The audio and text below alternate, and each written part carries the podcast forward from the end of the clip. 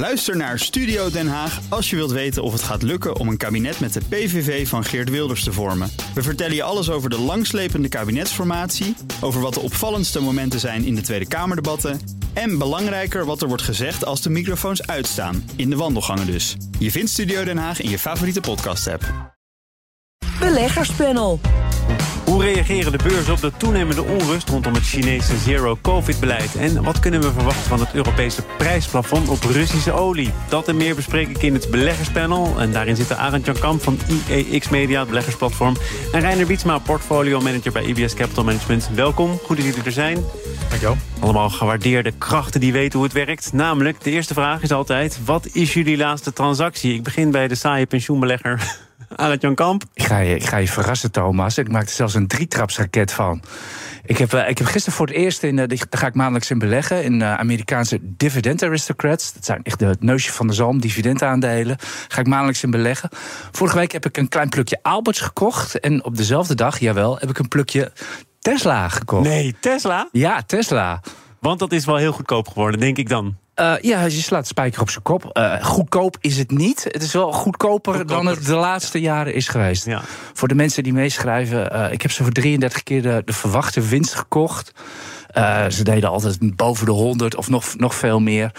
Ja, en ik ben een fundamentele belegger. Ik ben niet, ik ben niet voor een ritje of zo. Ik hoop niet dat de koers gaat verdubbelen in een jaar. Ik, uh, ik hou ze net zo lang totdat Elon Musk dividend gaat betalen en aandelen gaat inkopen. Ja. Kan misschien nog wel even duren, maar ik maar, heb ze echt and hold. Je, je, verrast mij, maar verras je in zekere zin ook jezelf? Dat je nu toch in Tesla zit? Ja, eigenlijk wel. Want het, het is, uh, want ik, ik, ik beleg liefst in, ja, in dividendaandelen. Bij Tesla krijg je helemaal niks. Je moet het bij, bij de koersen van het mooie verhaal hebben.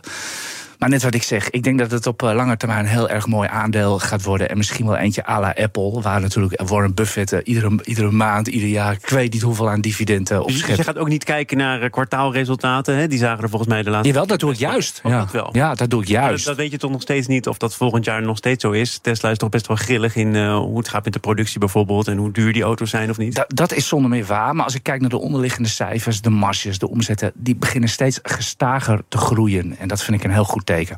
En het ik denk dat het bedrijf steeds beter op de rails staat. Het, het feit dat Elon Musk juist van zijn aandelen af wil, is dat een veegteken of niet? Heeft hij natuurlijk nodig om Twitter te kunnen kopen? Destijds. Uh, ja, daar trek ik me niet zoveel van aan. Dat, uh, hij heeft, inderdaad, je zegt het, hij heeft veel, uh, veel nodig. hij heeft een dure huishouding blijkbaar.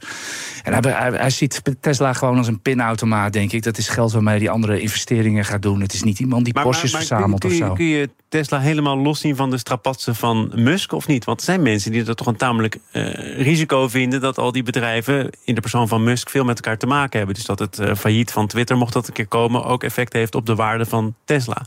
Uh, ja, dat, dat is een risico. Ik kan, ik kan nogal honderd risico's bij Tesla opnoemen. Iedere kans heeft ja. ook een risico. Ja, nee, no guts, no glory. Hè? Ja. maar, maar, nou ja, no guts, no glory. Maar jij gaat er toch vanuit dat dit op de lange termijn wat oplevert. Je bent er dus van overtuigd. Uh, ik ben ervan overtuigd als zolang als mijn scenario geldig is. Dus ah, op, het moment mooi, dat, op het moment dat die groeicijfers uh, er niet meer zijn... de marges minder worden, kortom mijn verhaal niet meer klopt...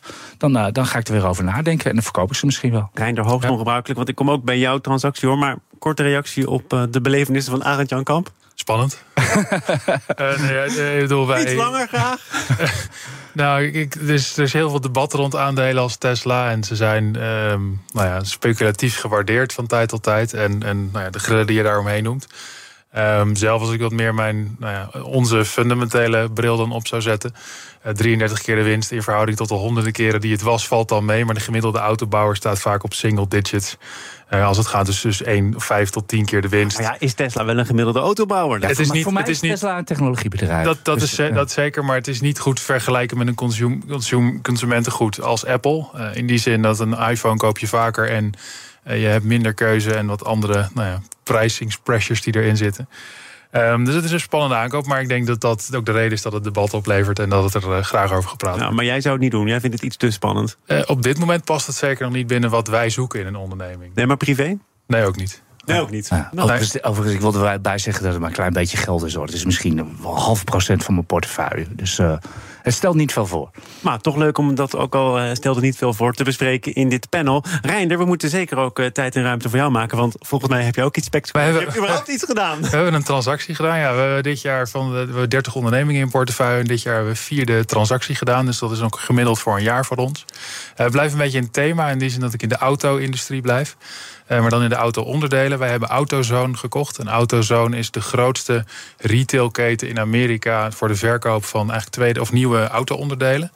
Uh, ze hebben een kleine 7000 winkels door heel Amerika en Mexico. Zo, dat is groot. Zo'n groot, uh, goede 15 miljard aan omzet. Beurswaarde is 45 miljard.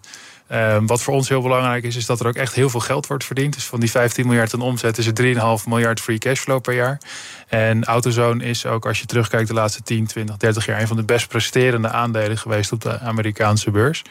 Um, en waar ze heel goed in zijn, is niet zozeer dividend... maar ze kopen heel veel van hun eigen aandelen in. Dit jaar hebben ze ongeveer 10% weer teruggekocht. Um, en als je de laatste. Dat is echt heel veel. Ja. Nou, als je de laatste jaren kijkt, dus sinds het begin van hun aandelen inkoopprogramma hebben ze zichzelf voor 90% opgegeten.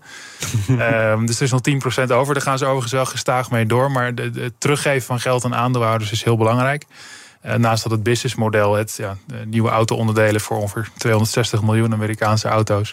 Maar uh, nieuwe auto-onderdelen, die moeten er dan toch wel zijn. Er is toch wereldwijd een enorm tekort aan onderdelen. Nou, dat valt gelukkig steeds meer mee. Maar dit gaat om de kleine dingen. Dus van de ruitenwisserbladen tot uh, nou ja, stuurstangen, tot alles wat je kan bedenken. En het grootste gedeelte daarvan is echt voor maintenance. Zeker de wat oudere vloot Amerikaanse auto's zitten ook heel veel mensen die dat zelf doen. Het is een iets andere cultuur dan wij hebben als het gaat om het repareren van auto's.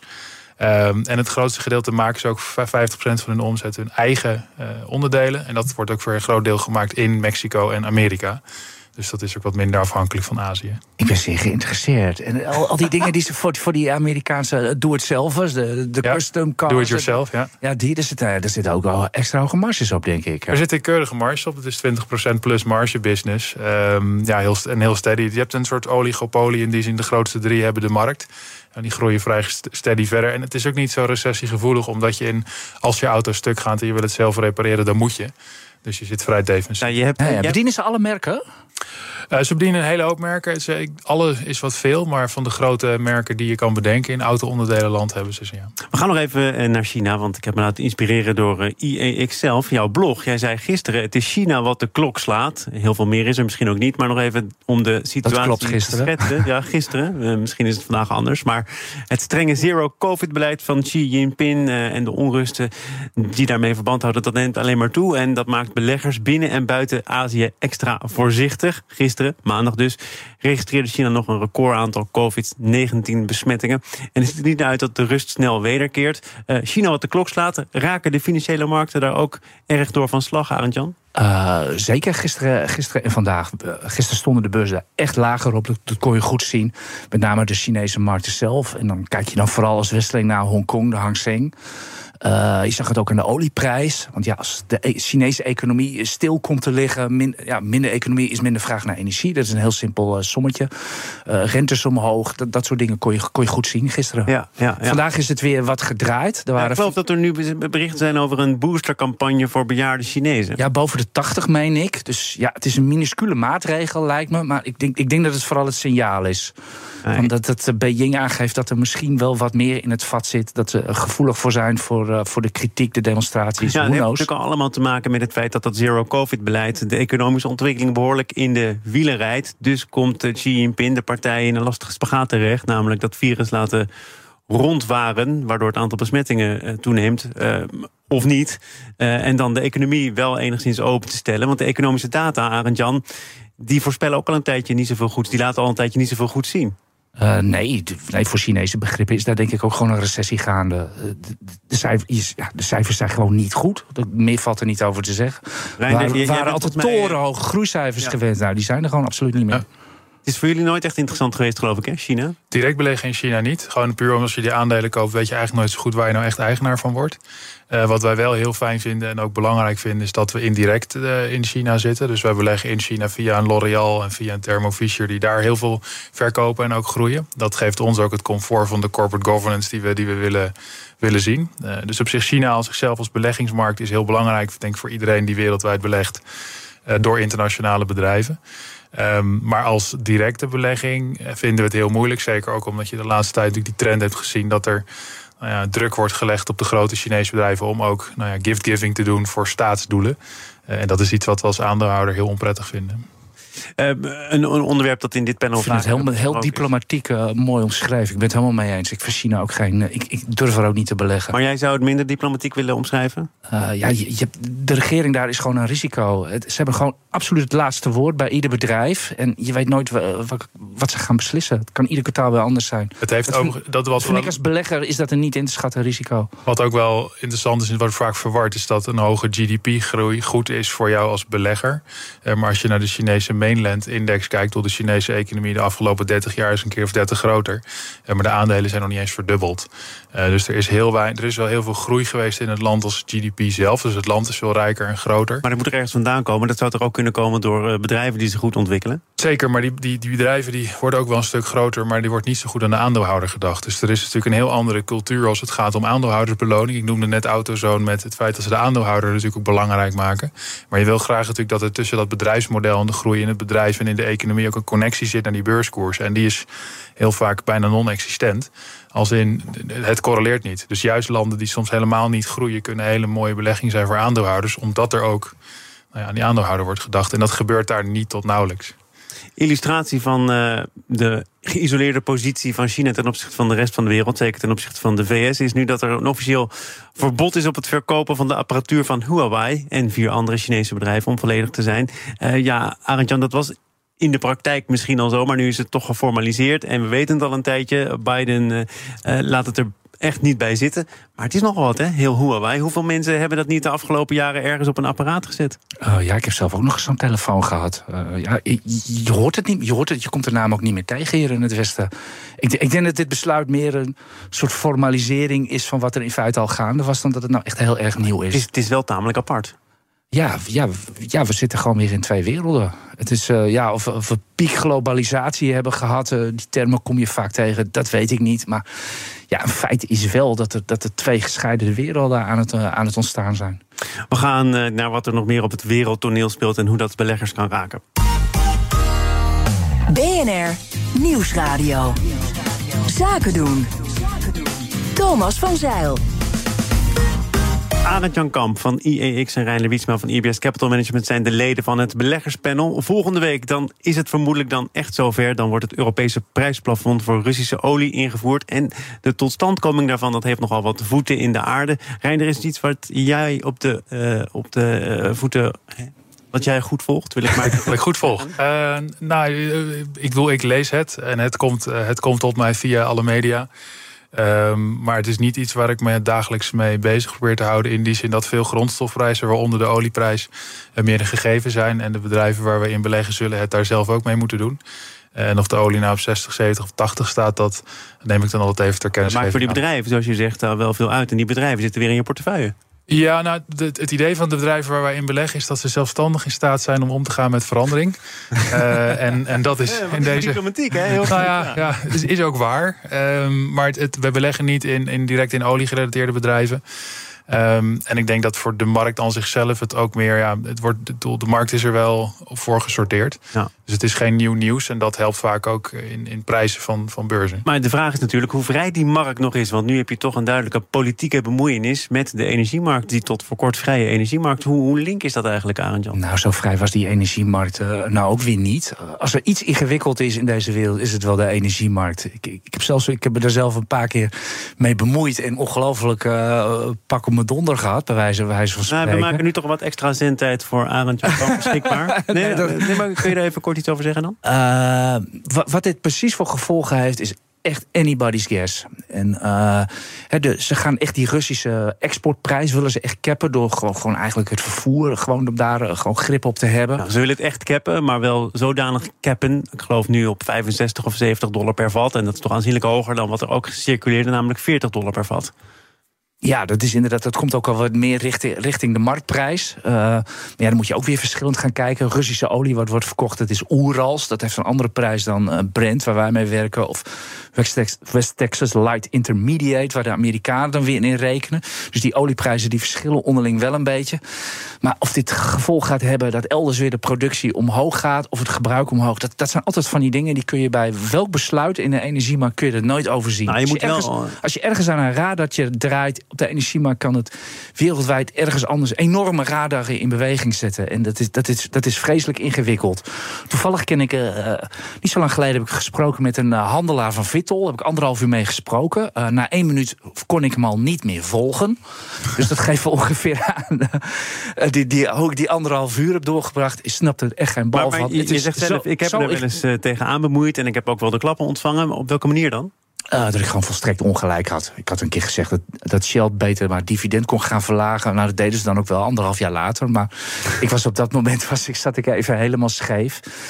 Dat, dat soort dingen. Ik, ik, ik, ik, zit zelf in Shell en ik laat dit soort dingen over de oliemarkt laat ik heel graag aan de specialisten over. Nou, maar, dat we jullie hebben uitgenodigd om hier eens dieper over na te denken. Nou, ja, dan, dan, raad ik je echt aan als mensen van Vitol of Trafigura uit te nodigen van de, van de Shell uh, desk die, die handelt in, in op, de, op de energiemarkten. Nou, je weet niet wat je hoort. Reinder gaat zich eraan wagen. Nou, misschien, misschien even voor wat context. Dat prijsplafond is niet zozeer ingegeven als een verbod aan Rusland om een x-prijs te vragen. Ze zijn vrij om alles te vragen wat ze willen. Maar als een westers bedrijf op een manier zich ermee ja. bemoeit, dan moet die prijs lager zijn dan die, nou, zeg 70 dollar per vat. En er zijn nogal wat Europese partijen die zich er Eigenlijk bemoeien. Iedereen op hun manier, via een schip, via een verzekering, via een lening. Dus eh, impliciet zeg je, komt die 70 dollar als prijsplafond dan tot stand.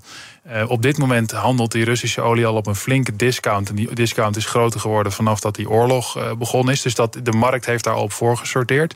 De markt is alleen niet waterdicht in die zin dat India en China natuurlijk uh, heel anders in, daarin zitten. Vanuit westers perspectief kun je daar aan de ene kant zeggen dat vinden we heel vervelend. Aan de andere kant mag je er ook heel blij mee zijn. Want als je 10% van de wereldwijde olieproductie eruit zou halen, uit het systeem zou halen, ja, dan tanken we hier niet meer voor 2 euro per liter, maar meer voor 3, 4 euro per liter. Dus wat dat betreft is het van belang dat Rusland leverancier blijft. Dat ze wel blijven leveren. En als je dus die, die cap zet op 40 dollar of lager, dan wordt het op een gegeven moment natuurlijk net als met gas eigenlijk gewoon: oké, ik doe gewoon niet meer mee. Die 40, die 40 dollar is volgens mij al in geen veld of wegen. Nee, die is afgeschoten. Maar het, het, heeft natuurlijk ook enorme implicaties voor ons. En je kunt wel weer weet je, jezelf uh, nou ja, in de voet willen schieten. Maar net als met gas uh, merk je natuurlijk dat wij die prijs heel hard betalen en er niet veel voor terugkrijgen. Als in de oorlog is er nog steeds. En de commitment van Rusland is niet veranderd omdat nou ja, wij allerlei keuzes gemaakt hebben. Dus er, zit, er zijn heel veel communicerende vaten, pun unintended, eh, op dit moment die tegelijkertijd spelen. Maar op dit moment, als je hem zou implementeren op die 70 dollar of 65 dollar, verandert er feitelijk niets. Nee, maar het nieuws vandaag is wel dat OPEC alweer aan een productieverlaging van 2 miljoen vaten denkt. Dus die gaan weer vrolijk af aan. Die, gaan, die gaan dit weekend vergaderen samen met Rusland. Moeten we in de gaten houden. Maar ik eh, wil ook nog uh, ruimte houden voor iets waarvan ik dacht dat het nog niet helemaal begonnen was. Namelijk het, het einde van het beursjaar. Het zit er alweer bijna op. Uh, Arend Jan, ik heb jullie goed in de gaten gehouden de afgelopen dagen. Jij schreef ja, voor, voor december ja, moeten we de vet een beetje in de gaten houden. De ECB, maar voor de rest. Het is wel zo ongeveer klaar. Ja, het is Meen je dat nou? Het is 29 november. Ja, ja, ja nee, de laatste beursweken zijn op de beurs altijd. Uh, kakt, het echt wel, kakt het echt wel een beetje in. Gelukkig vandaag niet. Want waar ik zelf eigenlijk. Ik, volgens mij heb ik het ook geschreven. Nou, misschien dat we winstwaarschuwingen gaan krijgen nog deze maand. En wie hadden we gisteravond na beurs? Ons eigen ASMI. En die kwamen met een outlookverhoging. En vandaag komt Nestlé er ook nog overheen. Ik zou zeggen, eh, meer, het is het summum 2022. Het komt uit alle onverwachte hoeken. Dus jij schrijft over winstwaarschuwingen en vervolgens word je om de oren geslagen met bedrijven ja, heerlijk, die heel erg zonnig inzien. Ja, ik vind ik altijd leuk. En, en uh, laten we dan beginnen bij het eerste. Waarom verwacht jij eigenlijk vooral winstwaarschuwingen? Uh, omdat er een recessie gaande is. En uh, veel bedrijven nog wel, uh, nog, nog wel een outlook hebben afgegeven. En dan moet je maar afwachten. Maar ik vind het fascinerende aan die, die, die, die outlookverhoging van ASMI. En dat is wat we denk ik heel erg onderschatten vaak. hoe ontzettend flexibel het bedrijfsleven is. Die hebben natuurlijk ook te maken met die exportverboden die er zijn naar China. Nou, dus ze hebben daar blijkbaar even een paar weekenden goed doorgehaald. Want ineens weten ze allerlei apparatuur aan te passen. En hebben ze andere opdrachtgevers gegeven. Ja, Weet ik wat Amerikanen. Volgens mij zat hen dat ook in de weg, toch? Dat ze Amerikaanse managers hadden en dat Amerikanen feitelijk niet meer mogen verkopen aan China. Die zullen toch nog altijd wel bij ASMI werken? dat verhaal weet ik niet, maar dat hebben ze dan blijkbaar weten te omzeilen. En, uh, en, vandaar ook dat uh, dit konijn uit de hoek komt, uit de hoge dus hoek komt. en dat is wel een mooie. Het is vooral het aanpassingsvermogen van bedrijven waar je toch weer ja, absoluut. over versteld staat.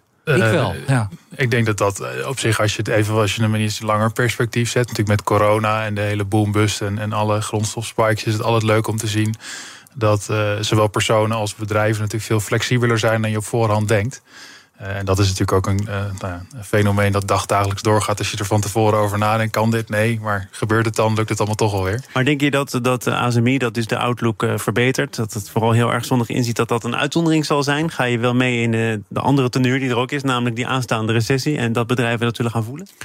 Nou, door alles wat er gebeurt, is de dispersie tussen sectoren en groepen bedrijven, denk ik wel veel groter dan dat je in een wat rustigere periode. We hebben natuurlijk voor 2019 een aantal van dat soort jaren gehad.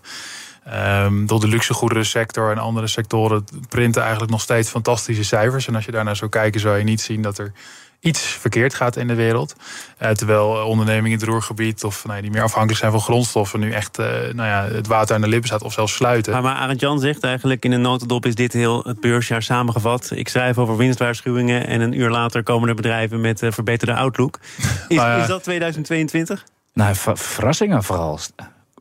Ik denk dat voor mij, voor mij is 2022 het jaar waarin inflatie en rente eh, veel verder en veel langer door zijn gegaan. En dat heeft natuurlijk ook heel veel oh ja, doorgewerkt. Hebben we het ook wel eens over gehad, ja. ja inflatie dat, uh, en rente. Oh ja, dat hadden we ook nog. Ja. Wat, wat, is dan de grootste verrassing? Het is nu net alsof het 31 december is, maar kom maar door. Uh, ik, alle, alle heilige huisjes van de afgelopen tien jaar zijn goed naar de knoppen. Welk heilige huisje had je toch wel verwacht? Het nieuws staat nog op je, voor, de, voor je op het scherm teletext. ESG beleggen, die letters ESG, daar mag de industrie opnieuw over gaan nadenken. Want dat slaat als, letterlijk als een tang op een varken. Uh, crypto, die, uh, met, met de coins zouden we een nieuwe, fris, fruitige, eerlijke financiële wereld gaan krijgen. Nou, we zien de rotzooi bij, uh, ik kan het niet anders noemen, bij, bij FTX. Uh, de stranded assets die dit jaar outperformance hebben. Uh, de vier beste bedrijven in de Amerikaanse S&P 500, de hardste stijgers, zijn oliemaatschappijen. En zo kan ik nog wel even Nou, doorgaan. jij bent klaar voor de overzichtjes, Arend Jan. Ja. Het was de komende weken. Uh, Arend Jan Kamp van IEX Media, dankjewel. Reiner Wietsma was er ook, portfolio manager bij EBS Capital Management. Dank. Beleggerspanel wordt mede mogelijk gemaakt door Annexum. Al meer dan 20 jaar de aanbieder van vastgoedfondsen. Zometeen de Oekraïne-update met Bernard Hammelburg. Bij BNR ben je altijd als eerste op de hoogte van het laatste nieuws. Luister dagelijks live via internet. Bas van Werven. En heel langzaam komt de zon op rond dit tijdstip. Je krijgt inzicht in de dag die komt op BNR, het Binnenhof in Nederland en de rest van de wereld. De Ochtendspits. Voor de beste start van je werkdag. Blijf scherp en mis niets.